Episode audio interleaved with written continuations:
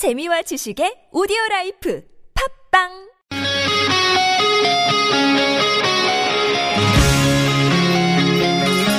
한 주의 중간에서 듣습니다. 수요일은 노래 한 곡, 임 기자의 선곡 노트.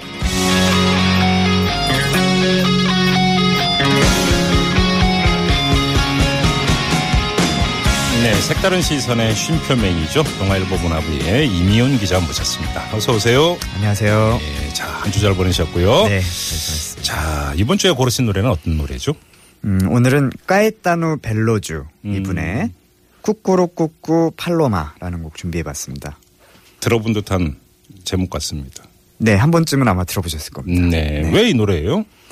어, 까에따누 벨로주 하면 이제 브라질의 음악 거장이 되겠습니다. 음. 이분 74세인데요. 어, 나이가 많으시죠? 3일 밤, 개천절 밤이었습니다. 이제 경기도 가평에서 열린 자라섬 국제 재즈 페스티벌 여기에 네. 출연을 하셨는데요. 아, 예. 74세고 50년 가까이 음악 활동을 하셨는데 음. 한국 공연은 처음이었어요. 오. 그래서 이제 음악 팬들 사이에서도 상당히 화제가 됐고요. 네. 또 이제 재즈 공연에서는 아주 이례적으로 무대 앞쪽에 한 50여 명의 주한 브라질 교민들이 어, 군집을 해가지고요. 음. 마치 그 축구 경기 응원 온 것처럼 대형 브라질 국기를 막 흔들면서 어허. 이 벨로주 이분의 노래를 막 같이 합창을 하면서 열광을 굉장히 많이 했습니다. 음. 이그 정도로 이제 브라질의 국민 영웅이라고 볼 수 있을 것 같은데요. 예. 얼마 전 열렸던 리우 올림픽 이 개막식에도 잠깐 등장해서 노래를 어, 부를 정도였고요. 음. 국내에는 다소 이제 생소할 수도 있지만 남미 음악 좋아하시는 분들 그리고 전 세계의 world music 팬들 이분들한테는 전설적인 존재이고 음. 남미의 밥 딜런 음. 또는 남미의 폴 맥카트니 이렇게 오. 불리는 거장 음악가입니다. 그래요. 좀 어떤 인물이 좀 더 구체적으로 좀 살펴볼까요? 네. 1942년생입니다. 예. 그러니까 비틀스의 폴 맥카트니랑 동갑이 되겠고요. 음흠. 어, 보사노바의 대부라고 불리는 주앙 지우베르투 이분의 영향을 어린 시절부터 많이 받았고요. 네. 1990 아, 1967년에 데뷔 앨범을 냈으니까 올해가 거의 50주년 정도 되겠네요. 50년이네 정말. 네. 네. 네. 그리고 이분이 이제 동생이자 유명 가수가 되는 이제 마리아 베타니아 이분을 비롯해서 음흠. 미우통 나시멘투, 지우베르투 지우 이런 브라질 음악의 거장들하고 함께 음. 새로운 예술 사조를 만들었습니다. 어허. 이 트로피칼리즘이라는 건데요. 음. 즉 우리말로 하면 열대주의가 되겠습니다. 이 열대주의를 예, 주창했고요. 예, 예. 어, 이것은 이제 브라질 전통 문화에다가 외국의 팝, 아방가르드 이런 걸 혼합한 독특한 스타일이었는데요.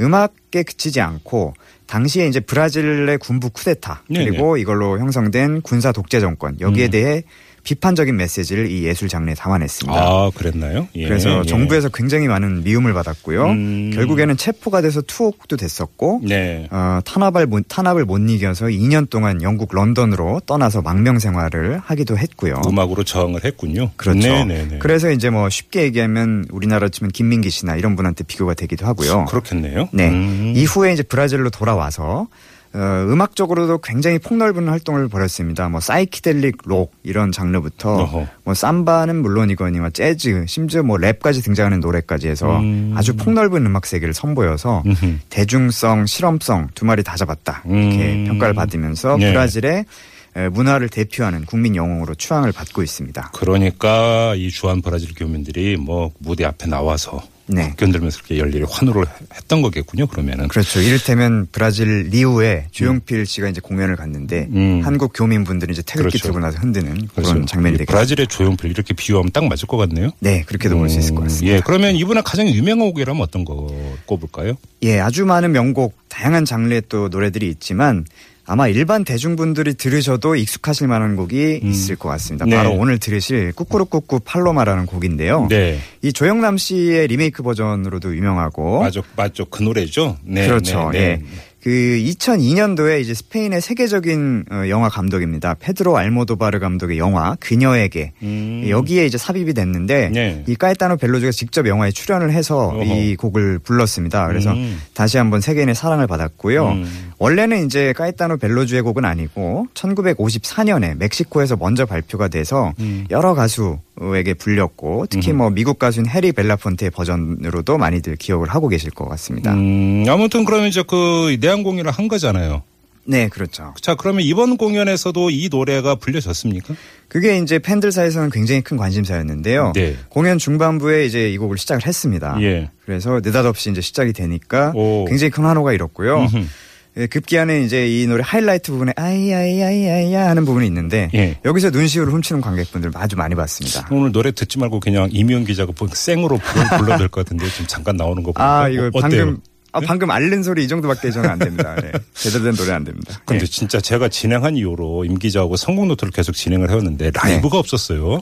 그렇죠, PD? 네. 라이브요? 예, 라이브를 한번 마련을 해야 될 것 같아요. 아니, 가수를 제가 대신 아니, 우리 임용 기자가 노래도 잘 제가요? 부르는 것 같은데 한번 특별히 한번 이 기회를 한번 마련해 보도록 하고 아, 시간을 갑자기 지금 주십시오. 예. 들으니까 그 생각이 퍼뜩 들었어요. 이건 아, 기습적으로 해야 되는데 아, 그런가요? 하면 되는데. 예. 아무튼 다음 주에도 계속 마음의 준비는 돼요. 하고 있겠습니다. 네, 도망가면 안 되고. 네, 알겠습니다. 알겠습니다. 이제, 이제 노래 소개해 주셔야죠. 네. 네.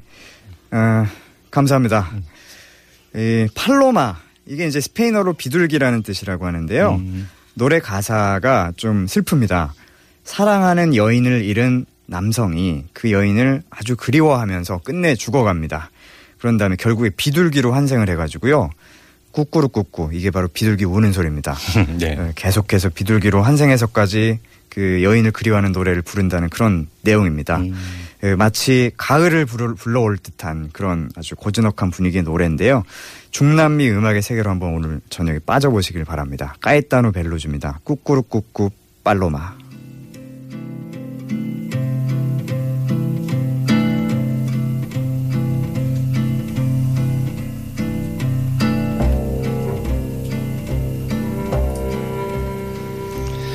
Dicen que por las noches no más se le iba en puro llorar.